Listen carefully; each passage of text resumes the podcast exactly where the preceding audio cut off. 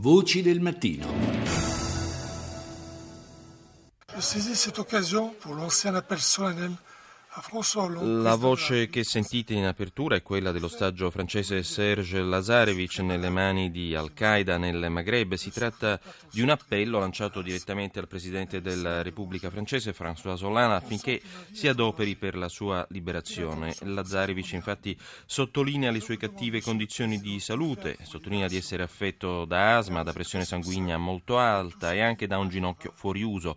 Lazarevic afferma anche di sentire di essere in pericolo di vita da quando c'è stato l'intervento francese in Iraq e chiede a Hollande di fare il possibile per liberarlo, come ha fatto in passato per altri ostaggi francesi. Lui sottolinea è l'ultimo ostaggio francese rimasto in cattività. La sua vicenda è dedicata ovviamente all'apertura di Le Monde e dei quotidiani transalpini. E Le Monde si sofferma in particolare sull'aspetto esteriore di Lazarevic che appare dimagrito con una barba lunga e il turbante nero in testa in un video simile a quello diffuso a giugno dallo stesso gruppo terrorista jihadista. Molto spazio spazio però è dedicato anche ai francesi militanti nelle, fisi, nelle, file dell'ISIS in Siria e Iraq per i quali è stata aperta un'apposita inchiesta giudiziaria, in particolare si ricorda il caso del 22enne, del 22enne Maxim Oshar identificato in un video diffuso dai miliziani.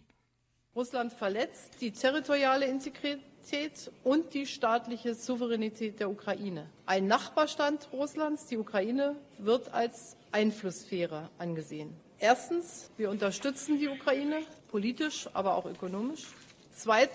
Questa che sentite invece è la voce di, del cancelliere tedesco Angela Merkel all'indomani delle tensioni eh, diplomatiche appunto tra Mosca e Berlino registrate al G20 per via dell'integrità territoriale e la sovranità dell'Ucraina in quanto Stato. Uno Stato confinante definito tale per avere una propria sfera di influenza. Per prima cosa, dice la Merkel, appoggeremo l'Ucraina politicamente ed economicamente. Secondo, non risparmieremo nessuno sforzo per promuovere una soluzione diplomatica al conflitto in essere con con la Russia. It's important for Norway and Poland to compare notes il primo ministro norvegese Erna Solberg in visita in Polonia ha espresso la sua preoccupazione e di altri paesi dell'area baltica in merito alle attività militari russe recenti nella zona. Lo scorso 13 novembre i ministri della difesa di Gran Bretagna, delle tre repubbliche baltiche, di Norvegia, Danimarca, Finlandia e Svezia hanno siglato infatti un accordo di cooperazione di intelligence e di controllo aereo per cercare di contenere le sempre più frequenti attività aeree russe nel nord Europa. È importante in particolare, sottolinea eh, la Solberg, per la Norvegia e la Polonia mettere a confronto le osservazioni, discutere sui differenti aspetti che vediamo in questa situazione. L'illegale annessione della Crimea da parte di Mosca e la continua destabilizzazione dell'Ucraina Ucraina ha generato una profonda crisi a vari livelli nelle nostre politiche di sicurezza. Ed è il Süddeutsche Zeitung, l'altro grande quotidiano eh, tedesco, a soffermarsi sulla visione del mondo di Vladimir Putin. Wie Putin die Welt sieht, letteralmente come Putin guarda al mondo. Una visione neo-imperialista, secondo il Süddeutsche Zeitung, per cui, secondo Mosca, una guerra limitata e comunque una cosa abbastanza eh, facile da fare fondamentalmente, ecco se dobbiamo tradurre letteralmente, come costruire praticamente un'autostrada da San Pietroburgo a Mosca. Ne parliamo e diamo il benvenuto a Mark Innaro, corrispondente del giornale Radio Rai, eh, della RAI da Mosca. E, buongiorno Innaro. Sì, buongiorno, buongiorno a voi tutti. Allora, eh, hai sentito di questa visione, come viene definita, neoimperialista da parte del Süddeutsche Zeitung? Eh, si può parlare di ritorno ai venti di guerra fredda tra Occidente e Mosca? Anche ieri ci sono state delle parole dure pronunciate nei confronti dell'operato di Putin nel corso del vertice dei ministri del, degli esteri dell'Unione Europea. Come vive Mosca questo ritorno al passato?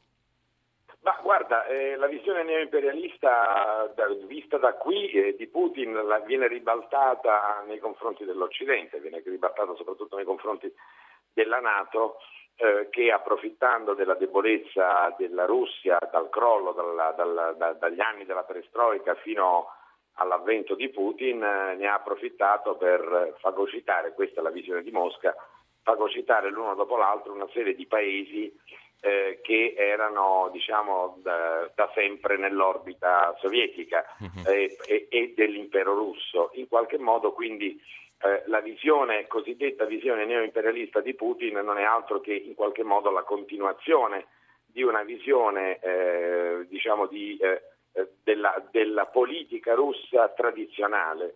Mm-hmm. E in questo eh, quadro si inserisce anche quello che tu giustamente ricordavi, una sorta di ritorno alla guerra fredda con guerra di spie, esatto. eh, nel più puro stile della spia che viene dal, della, che viene dal freddo, cioè, eh, e di oggi proprio la notizia di ieri pomeriggio, la notizia dell'ennesima espulsione di eh, quattro diplomatici polacchi eh, a seguito dell'espulsione di altrettanti come ritorsione certo. da parte di Mosca per l'espulsione dalla Polonia di quattro diplomatici russi.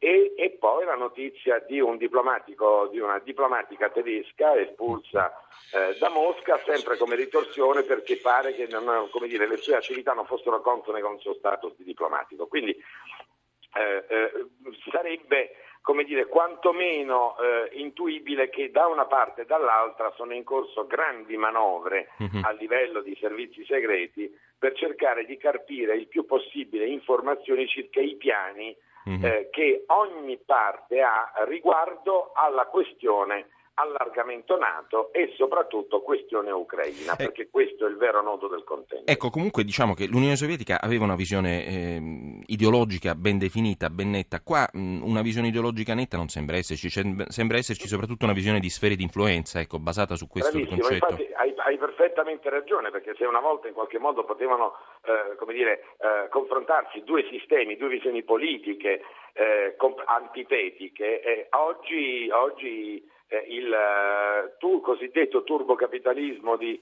eh, di Putin eh, insomma non, non, c'entra niente col passato. Non ha, non ha grandi differenze rispetto mm. al capitalismo di tanti altri stati, a cominciare certo. per esempio dalla Cina, che pure ancora nominalmente è comunista. Certo. Eh, quello che è interessante è proprio questa visione della difesa delle proprie sfere di influenza. E Mosca eh, difende, il Cremlino difende in qualche modo quello che dall'altra parte viene difeso con le unghie e con i denti, cioè il fatto che eh, debbano esistere in qualche modo dei legami storici, politici, economici e eh, in qualche modo anche di sicurezza eh, che eh, ogni, ogni, grande potenza deve, poter, deve certo. poter conservare. E in questo l'Ucraina per eh, Mosca è irrinunciabile, cioè è irrinunciabile non il suo ingresso nell'Unione Europea quanto il suo ingresso nella Nato, perché questo è quello che la Russia non vuole. Insomma, siamo in una visione, in un'ottica neozarista, si potrebbe dire questo.